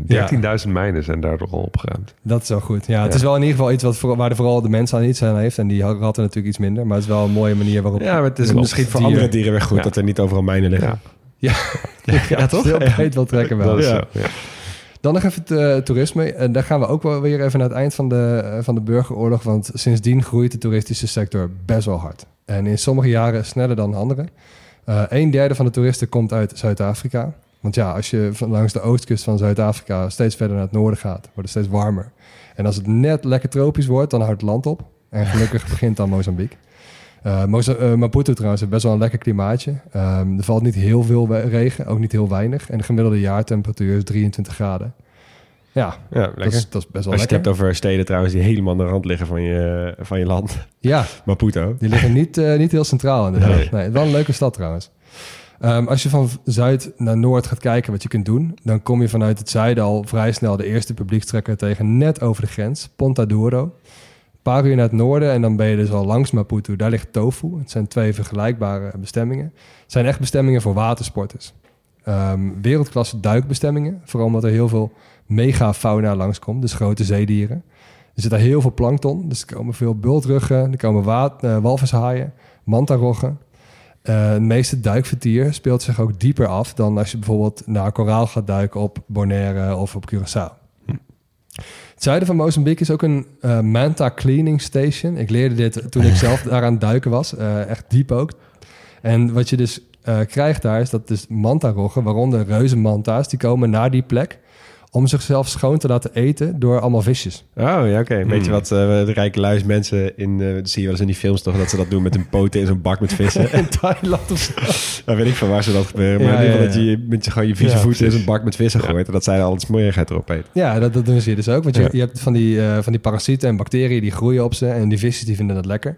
Dus daar reizen ze duizenden kilometers voor. Klinkt als een goede samenwerking tussen mens en dier. Als je dus je voeten in die bak water doet. Hey, there we go. Absoluut. Nou, dit, dit wordt een, Rode draad de dit aflevering. wordt een blijvertje inderdaad. De duikers vinden dat dus ook echt heel mooi om naar te gaan kijken. Niet die voeten. Maar Weet je die- niet, die misschien. roggen. Iets verder naar het noorden kom je nog wel een bekend plaatsje tegen. Vilanculos. Ehm, dat is eh, net voor de kust van Bazaruto-eiland. En ehm, dat is een soort waddengebied. Dus het valt deels ook droog. En je kunt er dus ook grotendeels lopen. Behalve dat je hier dan ook flamingo's en krokodillen hebt. Dat is niet echt in de wadden. maar daar kun je dus wel een beetje mee vergelijken. Ehm Gorongosa is ook een groot, eh, groot park waar veel mensen heen gaan. Je had het net over de, de, de stropers, hè, vooral tijdens die burgeroorlog. Dit was dus ook een van die parken die daar heel veel onder Oh, ja. geleden heeft. Hm. Ehm, ze zijn daar in 1994 een keer overheen gevlogen. Toen telden ze vijf olifanten, zes waterbokken, drie zebra's.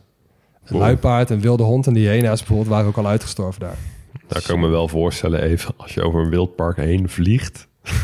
Ja. dat wat je telt niet heel representatief is voor wat er allemaal is. Maar Nee. ik Maar- snap het punt. Ze hebben daarna ook wel gewoon echt eh, goed geteld. Ehm, eh, in iets meer detail. En toen hebben ze gevonden dat 95% van het grote wild die oorlog niet heeft overleefd. Wow. En na die oorlog hebben ze wel met EU een programma opgezet... waarbij soldaten dus werden ingehuurd als personeel en als rangers. Dat helpt altijd. En nu zien ze in zo'n beetje al die soorten een waanzinnige groei. En dan hebben ze ook eh, veel van die uitgestorven soorten... hebben ze ook opnieuw geïntroduceerd. Ja, Dus het gaat goed met dat die park. neushoorns Ja, dus ook. fijn. Ja. Ja. Eh Ilia de Mozambique, hè, dat Mozambique-eiland, daar hebben we het al over gehad. is Ja. een beetje het Zanzibar van Mozambique. Eh, ze hebben ook een Stone Town, net als Zanzibar. Maar het is wel weer, het is, het is minder goed geconserveerd. eh, het is minder groot. Je hebt er geen natuur. Ehm, maar je hebt er wel een mooi fort. Dus die dingen die lijken op zich wel redelijk op elkaar.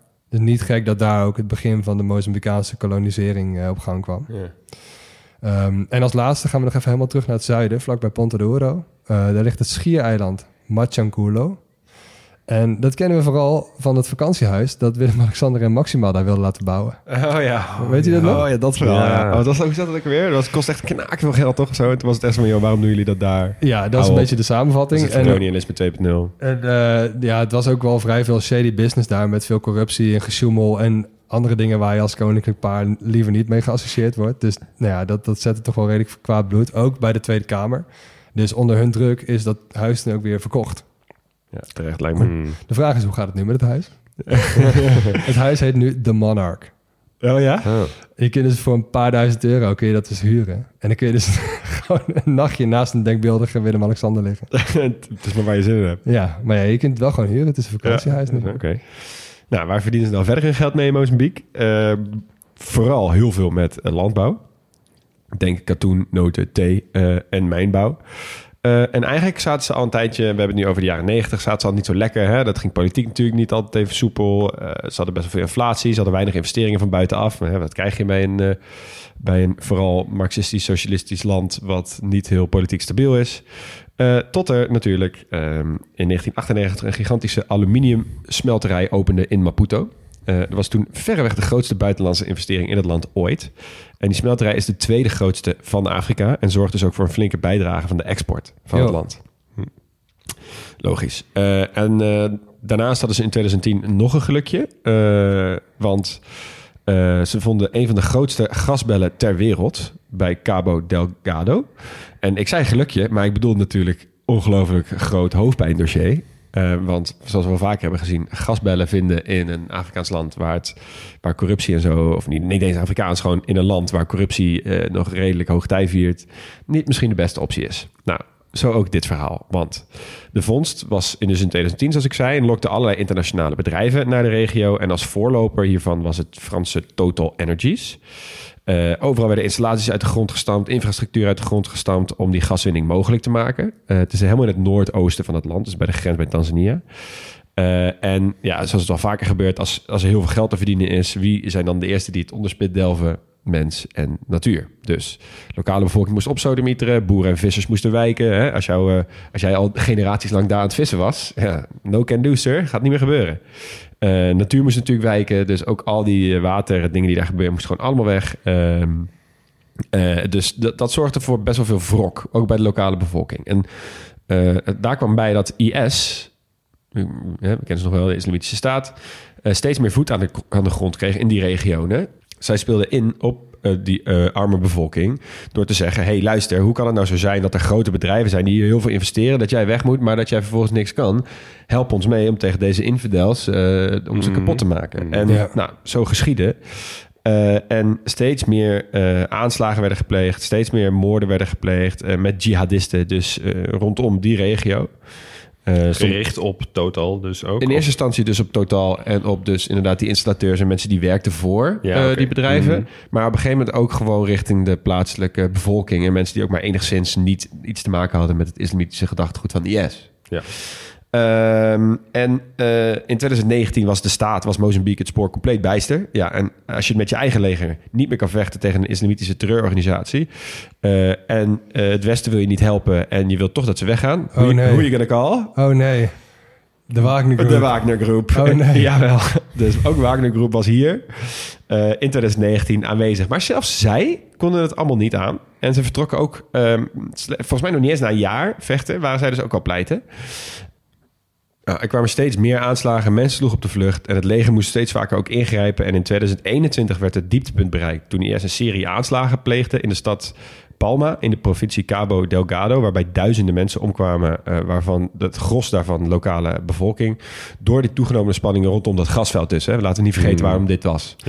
Eh, totaal had zich teruggetrokken, alles werd stilgelegd. Dus no- er was nog geen kuub gas geëxporteerd. Eh, en door dit hele conflict waren er al meer dan 4000 mensen omgekomen en een miljoen mensen gevlucht. Dus hoera, gasbel gevonden. Denk, denk je dan? Nou, dus niet.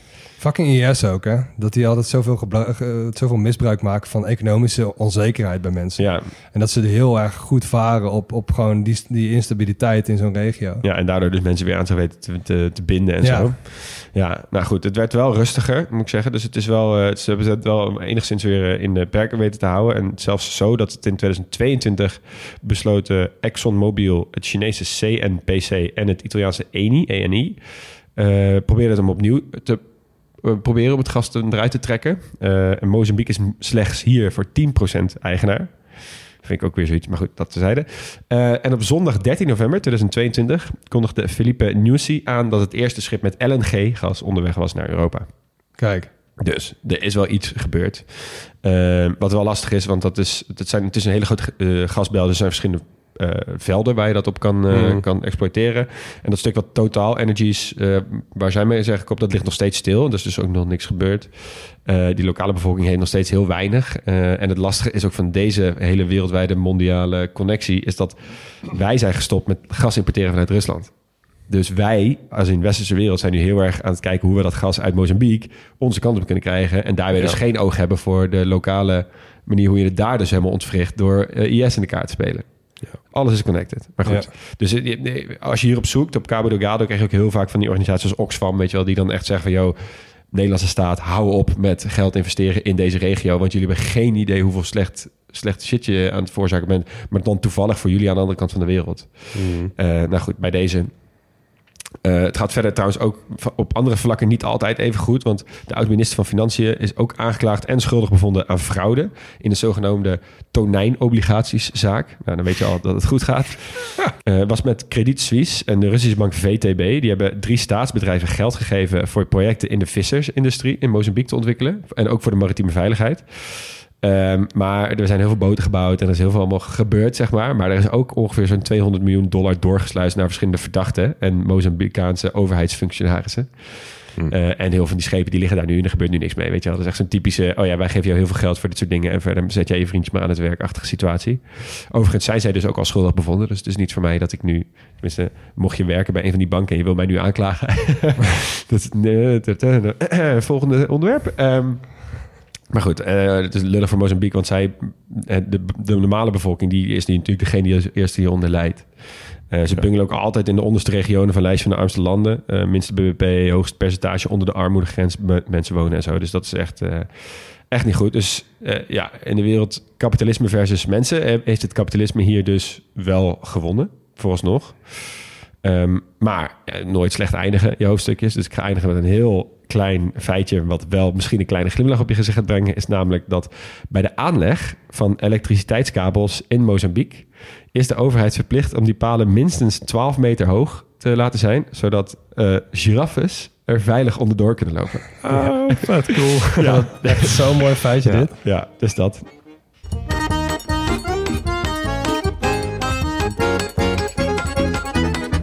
Ik heb best veel verschillende kunstuitingen voor jullie. Eh, ik ga misschien wel een recordpoging doen voor dit hoofdstukje. Want ik ga het in sneltreinvaart hebben over kleding, drie verschillende vormen van beeldende kunst, literatuur, film, dans en natuurlijk muziek. Oké, nou, ik Ehm, ben benieuwd. Ja, dus Mozambique heeft veel te bieden. Hou je vast. Eerst het kledingstuk. De capulana. Eh, in heel Mozambique kun je er niet omheen. Het is een doek die door vrouwen in het hele land wordt gebruikt als omslagdoek of als wikkelrok. Kan ook gebruikt worden als gordijn of als sprei. Dus echt multifunctioneel ding.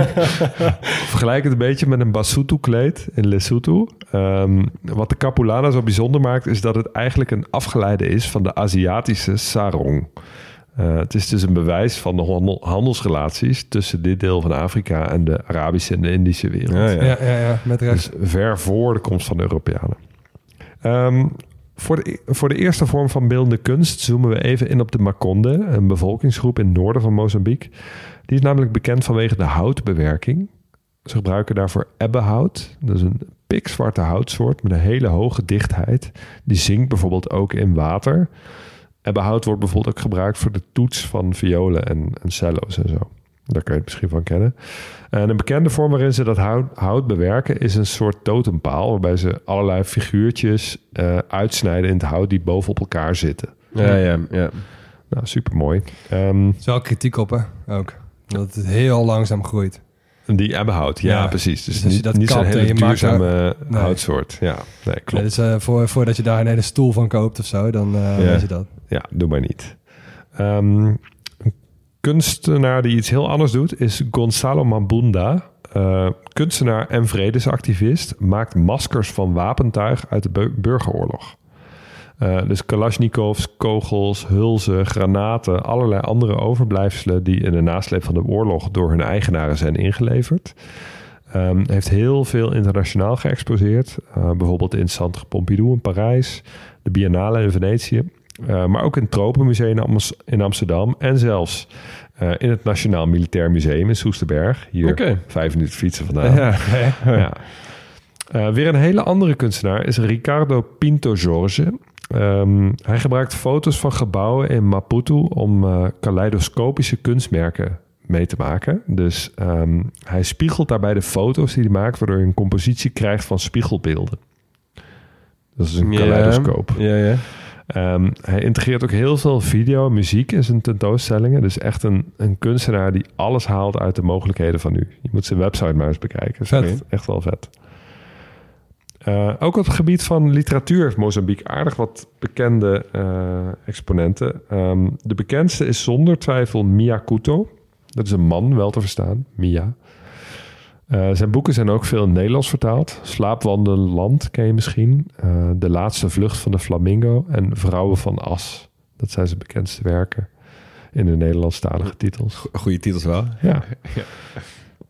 Eh, een schrijfster uit Mozambique die ook bekend is in de hele Portugees sprekende wereld is Paulina Chiziane. Ehm zij was de eerste vrouw in Mozambique die een boek schreef. Eh, ze snijdt in werk heel veel gevoelige maatschappelijke onderwerpen aan, zoals polygamie bijvoorbeeld, wat veel voorkomt in Mozambique. Eh, komt ook veel op voor de rechten van de vrouw in het land. Zonder dat je doorhad, hebben jullie waarschijnlijk ook allemaal wel een film gezien die in Mozambique is opgenomen, namelijk Blood Diamond.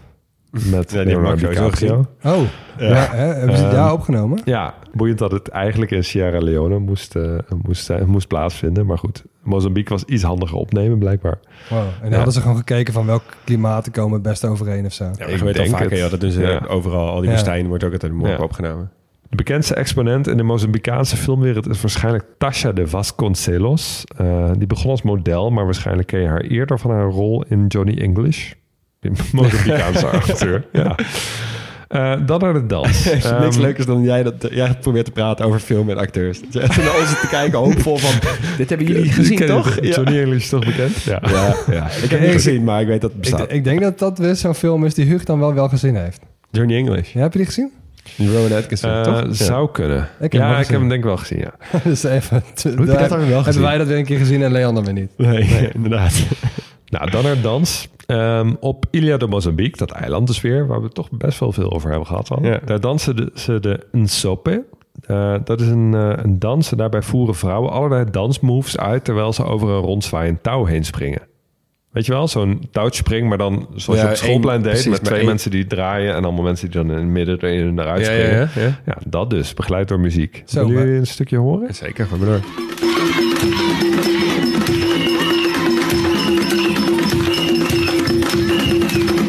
Me ook echt altijd bedacht, want je ziet het wel eens op het schoolplein en zo als je jong bent. Ik dacht echt altijd ook van, als je dit nou extreem goed kan, dan moet het er ook wel gewoon heel cool uitzien. Ja, Ja, nou dat is ook zo. Ja. Echt snel. Ja. ja. Ja, heel vet.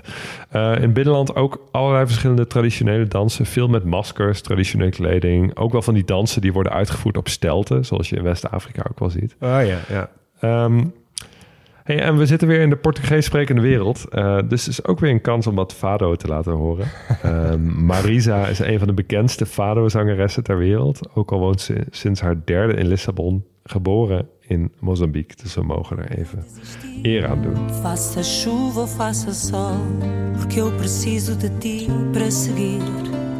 Quem me dera abraçar-te no outono, verão e primavera. Mm, ik denk dat ik dit wel een leukere, een mooiere fado vond dan die ik heb laten horen in de Portugal aflevering. Ja? Dus Iets heb, minder zeik, heb je goed gedaan. Ja, Iets minder zeurvader. heb je goed Ja. gedaan. Ja, vind ik ook. Oké, mooi. Ehm, zijn jullie fan van jazz eigenlijk? Ik wel, ja.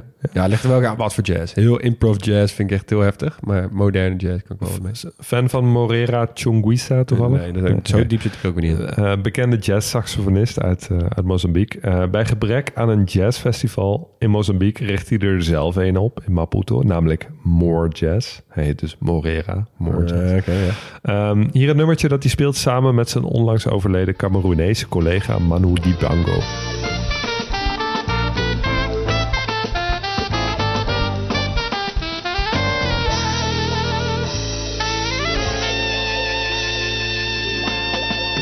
Het is gewoon Take 5, maar dan van Dave Brubeck, maar dan de Afrikaanse variant Afrikaanse met iets meer swing. Met meer swing. Ja, ja, Ja. Dat, klinkt wel lekker. Fijn, ik hè? ben er wel bij. Ja. Ik werd eerlijk gezegd niet heel warm van de hedendaagse popmuziek in Mozambique. Misschien jullie wel, dus ik geef toch heel even wat zendtijd. Eh Veel autotune. veel autotune, heel veel autotune. Ehm eerst een nummertje eh, van een van de best beluisterde artiesten, Mr. Bao, met Hololololo.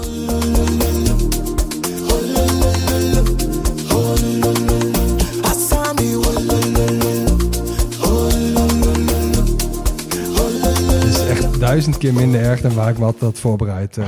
Ja? Ja, Oké, is gelukkig. Nou, ik, ik heb ook wel mijn best gedaan hoor, om iets, iets redelijk eh Hoeveel uur heb je geluisterd naar deze man? Hm? Hoeveel uur heb je geluisterd naar deze man? Nou, ja, er gaat dan, toch er gaan wel anderhalf, twee uur in zitten. iets, iets meer dan je lief is. Eh, ik heb er nog eentje. Lisa James eh, met haar nummer Tsunela Nkata.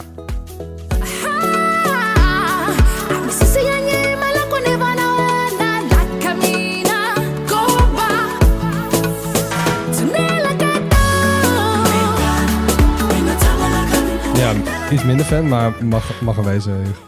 Als, je, als je een beetje om de autotune heen luistert. Ja, dus het, het- het- Best wel catchy, het- het- toch? precies. Nou, nu, zeg je, nu leg je echt de vinger misschien wel op de zere plek. Want het, het hele autotune voor mij, dat maakt het gewoon meteen dat ik eigenlijk niet langer dan, dan 30 seconden naar wil luisteren. Nee. Ja, Gewoon, alsof dat snap ik. Laat maar zitten, weet je. Waar, is de, waar is de pure ziel Ja. van dit alles heen? Het, het wordt soort van door een computer heen gehaald. En daarmee vind ik dus Ja. ook echt heel snel gewoon 13 in een dozijn geluid. Ja, Ja. en het klinkt ook alsof zeg maar, degene die het produceert meer talent moet hebben dan degene die het zingt. Ja, dat vind ik altijd gewoon Vind, kut. vind ik ook inderdaad gewoon. dat is waar, dat is waar. Sorry. Het zijn trouwens eh, exponenten van de meest populaire genre in de hedendaagse popmuziek. Panza, eh, echt Mozambicaans. Dat is een mix tussen marabenta, dat is een beetje meer de klassieke stroming in de Mozambicaanse muziek, en raga. eh, dat is een Jamaicaans genre dat verwant is aan reggae. Dus ja, goede naam ook wel. Dan zijn hier ook komen aanwaaien. Ja. Leon, hebben ze een beetje autotune in die keuken in Mozambique, of niet? Nee, denk ik niet. Het is vooral eh, voor wat ze zelf namelijk vinden. Het blijft, blijft een echte stem. En dat is heel veel zeevruchten, ehm, heel veel maispap, heel veel rijst, gierst, cassave, allemaal dat soort dingen natuurlijk. Ze hebben ook wel stoofschotels. Ehm, eh, wat ze eten qua vlees zijn dus veel kip, maar ook veel biefstuk kwam ik tegen. Vond ik toch wel, Hmm. vond ik toch wel opvallend. beetje meer Zuid-Afrikaanse eh, invloeden, ja. precies. Dus je merkt echt inderdaad hier ook weer die grensregio eh, terug. Ik Eh, vond ook biltong, toch? In dit eh, deel van de wereld. Mm, lijkt me meer Zuid-Afrika. Maar ja, ja, maar in Eswatini wordt dat ook wel gegeten. Nou, doe dan ook meer Mozambique Ja, daar. lijkt, me lijkt me ook wel. Durf ik mijn hand wel voor het vuur te steken. Ja, ja, same. Ehm, die, die keuken overigens, eh, los van dat die dus nu heel erg beïnvloed wordt door die van Zuid-Afrika en, en Afrika. En die in het verleden dus heel erg van ook eh, Arabische kant. Is natuurlijk ook zwaar beïnvloed door de Portugezen. Eh, en los van dat ze beïnvloed zijn door de Portugezen, hebben ze ook iets teruggegeven aan die Portugezen. Namelijk eh piri piri. Ja, waarvan iedereen denkt, oh, Portugese peri-peri. Ja, of pili pili. Het is gewoon een Swahili woord voor peper. Vind ik ook altijd mooi. In Swahili wordt het ding altijd herhaald, hè? Vaak zeg maar. De, eh, pole pole, pili pili. Nou, dat is Boda boda. Boda boda. Ja, nou, echt waar. Maar dus, dus deze dus ook. Eh, in het Nederlands heten die dingen vogeloogpepertjes. Oké. are chilies. Ja. Wow. ja, maar Weer even shout-out naar Nederlandse biologen die Ja. eh, dit soort bedenken. Vogeloogpepertjes. Ja. Eh, wordt vooral saus van gemaakt. Wat zijn, ben je fan van de piri piri saus? Ik heb er nooit zo echt de vinger op kunnen leggen wat het nou anders maakt dan andere hot sauces. Nee, ja, nee. Ik het ook is niet gewoon echt. Het is spicy. gewoon- Het is gemaakt van rode chilies. Maar ja, dat is sriracha ook. Precies. Dus eh, ja, ik, ik, weet, ik weet het. Ik zou, als je er nu tien eh, flesjes voor me zou zetten... en je zou alle verpakkingen eraf halen... dan zou ik je niet kunnen aanwijzen welke dan peri peri is. Nou, degene die jou dan meteen zou neerhalen is Nando's. Zuid-Afrikaans kiprestaurantketen. Zij hebben ongeveer een hele merk en bestaan gebaseerd op eh, deze saus. Eh, wordt daarbij vaak gebruikt bij het grillen van kip en garnalen en zo. En ook de Britten houden wel veel van Nando's. En Nando's is wel echt een, eh, een bekende naam daar. Ehm, hun versie van Ugali heet Chima. X-I-M-A. Ja, hoeveel Ugalis moeten we nog bespreken, denk ik, dan altijd. ja. Ja, ja, ik heb altijd wel een zwak voor. Ja, ik weet, ik weet dat jij een groot fan bent van, de, van, van de Ugali. is De grootste verhaal, fan van het, van het oostelijke halfrond van Als er één gerecht is wat je de rest van je leven moet eten, wat is het dan, Max? Zo. Ik weet niet eens hoe, ik- hoe ik eruit zie als ik dat zeg. Ik denk het wel. Eh, en wat ik lekker vond, is eh, ze eten dus heel veel met van die eh, met, met groene bladergroenten. En daar maken ze een stampot van. En eentje ervan is matappa. En dat is ook een van hun nationale gerechten. En dat is gewoon een soort boerenkoolstampot. Dat is echt lekker. Oh ja. Ja, is dat echt lekker? Ja, dat is wel echt Ja, lekker. dat geloof ik meteen. Want ik Maar overal ik... welke groente is dat dan? Boerenkool. Ja, Oh, dus met boerenkool. Ja, echt. tenminste van wat ik ervan vond, was, stond echt overal boerenkool. Ik weet niet of, dat, of het dan een Dus familie het is is. niet eens vergel- eh, het lijkt op boerenkool, maar... de- Kijk, ja, ik denk dat als Ja, jij een. Nederlands boerenkool naast die van eentje uit Mozambique legt, dat je misschien wel verschil ziet. Maar dat zie je dus ook met komkommers en Ja, tomaten. in Cameroen hadden we, hadden we ook een soort stampot. Ja, van, het zijn volgens eh, mij meer van cassavebladeren. eh, cassavebladeren, zoiets. Ja. Ja. Goed, het is wel gewoon groen, ja, gewoon een groene bladgroente. Groenvoer. En je hebt kakana met eh, spinazie en pinda's. Ook een soort stampotje. Dat is ook een andere variant. Nou, het, eh, het zag er allemaal echt super goed uit. Dus ik ben daar inderdaad, eh, inderdaad wel fan van. En wat ze in Maputo doen, het is soms best wel lastig om een restaurantje te openen vanwege nou, bureaucratie en het verkrijgen van de juiste vergunningen. Dus wat ze nu doen, is omdat ze toch wel weten dat mensen eten nodig hebben. Dus dan koken ze gewoon thuis. Dat doen ze dan heel veel in pannen en, en, en gewoon warmhouddingen. Gooien ze achterin een wagens en dan gaan ze gewoon eh, rondrijden. En dan stoppen ze gewoon op een kruispunt met vier auto's. Laden ze drie, vier van die stoeltjes uit. Tafeltje eruit. En gaan ze gewoon hun eten serveren. En dan zijn ze gewoon een soort mobiel restaurant. Dit vind ik vet. Dit moeten Nederlanders ook gaan doen. Ja, echt. Dus echt ja, maar Nederlands die kunnen... Kun niet koken, nee. kunnen- niet dat nu iedereen beledigt die hier naar luistert. Maar ik denk over het algemeen, zeg maar... Je gaat niet thuis de hele middag vier volle pannen maken... met je eigen boerenkoolstampot die echt fantastisch is. Om die vervolgens, weet ik veel, in Utrecht op straat... Op de neus, vanuit achter je auto te gaan serveren. Nee, ik heb ze wel eens gezien op Jaarbeursplein, gewoon een stampot. Maar goed, dus nu hebben we wel echt een afslag te pakken. Dat moet, moet je niet wezen, denk ik. Nee, maar het zag in ieder geval wel vet uit. En eh, eh, los van dat het ook gewoon eh, heel lekker is, denk ik... was het ook gewoon heel gezellig. Want er komt ook altijd muziek bij kijken. En uiteindelijk werd er ook wel weer gedanst. In ieder geval in de filmpjes die ik zag. Top. Oké. Nou, dat is perfect, joh. Dan, dan gaan we nog even kijken naar, naar sporten. En het is, het is, ja, het is, je zou denken dat het heel moeilijk is om een beetje bekende sporters te vinden uit, uit Mozambique. Vast heel veel Portugezen die... Ja, ik wil, ja, of je moet eh, Maria de Lourde Mut- Mutola kennen. Eh, die haalde in Sydney op de 800 meter tot op heden de enige Mozambicaanse goud op de Olympische Spelen. Dus dat zal ik jullie geen quizje maken. ja. Maar eh, ik weet zeker dat jullie er twee wel kennen. De eerste is Abel Xavier. Ja, zeker. Ja. Alles dan met zijn kapsel. Precies, oud PSV'er ook. Ehm, altijd legendarische combinatie van donkere huidskleur, extreem geblondeerd haar en baard in allerlei wilde koeps. ja. Eh, hij is inmiddels gebe- eh, gebekeerd hè, tot, eh, islam. Gaat door het leven als Faisal tegenwoordig. Oh ja? En hij is ook een tijdje coach geweest van Mozambicaanse elftal. Hij is echt een verschijning, hoor. Die vent is echt prachtig. Ja, Ja. echt een heerlijk kapsel altijd. Zeker. Maar gelukkig is er wel iemand die rechtstreeks in het lijstje van Van Basten, Pele, Zidane en George Best kunt plaatsen. Oh. De zwarte het- parel. Ja, Eusebio? Eusebio. Uh, Ja. Ja. Eh, uit de tijd dat Benfica nog een wereldclub was. In de jaren 60 en 70. En ja, ik even spoiler alert. Ik ga het nu vanaf nu alleen maar over Eusebio hebben. Want het is echt een figuur. Eh, in de positieve zin van het woord. Ehm 1965 werd hij Europees voetballer van het jaar. En hij werd in eh 1967, 68 de eerste winnaar van de Gouden Schoen. Dus Hmm, prijs voor de de- meeste goals. Oh, Oké, ja, dat was toen neergegroeid. Dus hij is een goaltje dief. En misschien hebben ze die ook wel gewoon bedacht, omdat hij zoveel goals maakte. Eh, hij deed ook dus voor Portugal mee aan het WK 1966. Eh, daar gaan we het even wat langer over hebben. Het is een toernooi waar Engeland dus in eigen huis het enige WK won. Dus daar Ja. zijn ze trots. Eh, maar met het WK was wel wat aan de hand. Want vooral de buurland van Mozambique, Zuid-Afrika... die zaten vol in de apartheid. FIFA twijfelde of zij geschorst moesten worden. En dat gebeurde wel, maar niet vanwege de politieke situatie... maar vooral omdat ze zich niet aan de discriminatieregels van de FIFA hielden. Dat was dan vooral van, ja, ons boeit het niet zo, maar het moet nou eenmaal. Ehm, wat zij wilden doen namelijk, ze wilden een team van alleen maar witte spelers naar het toernooi sturen. En dan eventueel vier jaar later een team van alleen zwarte. Dat beloofden ze dan een soort van. Ja, ja, ja. Dat ze natuurlijk gewoon nooit gingen doen. Ehm, en daardoor werden ze dus wel geschorst. Maar de baas van de FIFA, Stanley Rouse, die had in de ogen van al die Afrikaanse landen veel te weinig gedaan tegen Zuid-Afrika. En dus werd het WK 66 het enige WK ooit doordat, eh, dat door een volledig continent geboycott werd.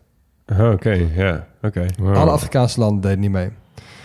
Maar wie speelde wel het hele toernooi aan Gort en werd topscorer dus met negen goals? Eusebio. Eusebio. Oh, nice. De wraak van Afrika. Ja, en ook gewoon zijn buurland, weet je. Ja. En vergeet dus ook niet dat hij in Mozambique opgroeide tijdens het brute koloniale bewind. Ja. Eh, in Portugal speelde tijdens de onafhankelijkheidsoorlog. En in Portugal speelde, eh, speelde tijdens de dictatuur van Salazar. Wow. Dus hij verdiende ook veel minder dan gelijkwaardige spelers in andere landen van Europa. En was vaak ook het mikpunt van racisme. En hij was misschien ook wel een van de eerste gene, eh, generatie spelers van een Afrikaanse afkomst in Europa. Maar hij mocht dus niet weg ook uit Benfica, uit Portugal. En het kwam zelfs zover dat hij persoonlijk toestemming heeft gevraagd aan Salazar om naar Inter Milan te mogen. Maar die zei dat hij toebehoorde aan het Portugese volk. Wow. Bedenk je even hoe wrang dat is Ja. als je land meteen een onafhankelijk eh, oorlog, eh, oorlog aan het voeren is. Maar Ja. nu komt hij. Bij Benfica speelde hij 301 wedstrijden in 15 jaar. Hoeveel keer eh, denk je dat hij gescoord heeft? Ja. pff. Eh, 220. Eh, 301. 311 goals. Oh, lekker. Meer in dan één. 301 wedstrijden, Ja, bizar. En in totaal heeft hij 430 wedstrijden gespeeld, 428 goals gemaakt. Dit is echt een, een grootheid. Ja. Ja. Ik vond een, eh, een documentaire over hem, eh Eusebio Story of a Legend, met Cristiano Ronaldo, Luis Figo, Rui Costa en Bobby Charlton. Ik weet alleen niet waar ik hem kan kijken. Dus Oh. als er mensen zijn die handiger hierin zijn dan ik, eh, geef dit even door. Want ik wil hem gewoon heel graag zien. Misschien is Ja. er iemand nog wel ergens een dvd'tje liggen voor je. ja, misschien wel. Knows? Ja, stuur maar door.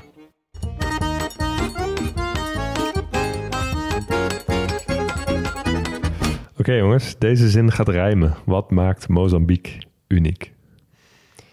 Ehm, er zijn me wel een paar dingen opgevallen waarmee ze niet meteen uniek zijn, maar die ik wel tof vind om even uit te lichten. En dat jij zei op een gegeven moment van, hé, dit hadden we in Zuid-Amerika ook, dat de westkust heel droog is, oostkust heel vruchtbaar. Ja. In Afrika is het dus ook zo. En in Australië is het dus ook zo. Ja. ja. Ja. Dus dat is gewoon die stromingen, weet je wel. Dus Ja. dat vind ik tof. Er zijn niet zoveel landen die Dus daar... het is precies niet uniek. Nee, nee, daarom. Dus ik ga, nog, ik ga nog even door daarin. Ehm, in Afrikaanse landen heb je ook wel af en toe dat ehm, landen toen ze onafhankelijk werden meteen communistisch werden, of socialistisch in ieder geval. En dat de strijdende groepen, eh, dus die werden opgericht om dat te verhelpen, dat waren de kapitalistische rechtse groeperingen. Maar als je ziet in eh, heel Zuid-Amerika bijvoorbeeld, die waren al zo lang onafhankelijk, daar waren al die regeringen, die waren over het algemeen rechts. ja. En de rebellengroepen waren De heel erg links. waren links. Ja. Dus ik vond het hier zo lijp dat die Renamo-groep, die dus rebellen waren, dat dat juist rebellen waren die gesteund werden door het kapitalistische Westen om Ja. de status quo te bevechten, die juist links waren. Ja, dus hier waren de kapitalisten de underdog. Ja, goeie. precies. Ja. Maar goed, dat maakt ze allemaal niet uniek. Dus daar heb jij niet zoveel aan mijn antwoord tot nu toe. Eh, ik, ik heb misschien wel wat. Mooi. Ik weet niet of het waar is, maar is dit misschien het enige land met alle klinkers in de landsnaam? Eh, nou, O-A-I-E-U. Ja. Wauw. Ik kan even geen ander land bedenken die dat ook heeft. Eh, nou, Luisteraar, dem- corrigeer me als je- Democratische als je wel Republiek Congo zit er ook een hoop in hoor. Ja, oké, maar dan wel dubbele. In maar, één woord? geen U. In één woord eh, Eh, geef ik hem wel. Hmm, oké, nou goed. Eh, Oké, als je langer de tijd hebt om hierover na te denken dan wij op dit moment, eh, verifieer dat eventjes. Dan ga ik in ieder geval iets met wat ze wel gewoon uniek maakt. En dat is gewoon die Kalashnikov op de vlag. Ja, Zo, zo, inderdaad. En wat, je, wat gaan jullie doen als, eh, als we hier eh, een dagje vertoeven? Nou, ik heb geen flauw idee, maar Ehm, jij zei dat Maputo wel een leuke stad is. Ja, dat hoorde ik ook, ja. Ik vond het wel, ja, ik vond het best een oké. Het is niet een, een stad waar je helemaal voor naar Mozambique vliegt. Nee. Snap je? Maar het is, ik vond het best een vriendelijke stad. Het treinstation is heel mooi. Ja, doe me die maar. Ja, doe Ik mij die ook maar. Ja. Ga je Koude Oorlog eh, schaakbord. Ga je gewoon al die, eh, die avenidas eh, aflopen. ja. Nee, daar ben ik wel bij. Ik wil die stad wel proeven. Ja, en dan eh, trek ik ook nog wel eventjes eh, richting de kust om eh, bij dat eh, Ponto eh, even wat walvishaaien of zo te gaan bekijken. Oh ja. Ga je dan slapen in dat eh, hotel van eh, die oude villa van Willem-Alexander? Ja, ja, ja, bijvoorbeeld. Ja. Nou ja, ligt die ook aan... Ja, die zal ook wel in dat deel van het land Ja, liggen. die ligt daar Ja, zo ja, ligt ook ergens daar, Ja, precies. Ja, Ja. ja. Oké. Ik denk dat ik op pad ga met die, eh, met die mensen met die honingbijen. Oh ja. ja. Lijkt me gewoon heel vet Ja. om te zien hoe die mensen samenwerken met die dieren. Niet met die rattenvangers die mijnen ruimen? Nee. Nee, snap ik. Nee. Oké. Hey, bedankt voor het luisteren naar dit hoofdstuk van de Grote Podcastlas. Je hoorde vanuit de huiskamerstudio in Den Dolder Leon Boelens, Mark Gerritsen en Hugo Noordman. En Jonas van Impe, die doet de eindmontage. Nooit volledig, wel origineel, geen experts en wel liefhebbers. Je mag ons natuurlijk altijd volgen, graag zelfs op Twitter of Instagram op Grote Podcastlas. En kijk natuurlijk op de website. Volgende week is het kerstvakantie. Eh, schrik niet, we zenden gewoon uit in de kerstvakantie. Maar we doen wel iets anders dan anders. Want we behandelen weer twee wereldsteden. En volgende week de eerste daarvan. En dat is Cairo. Ciao.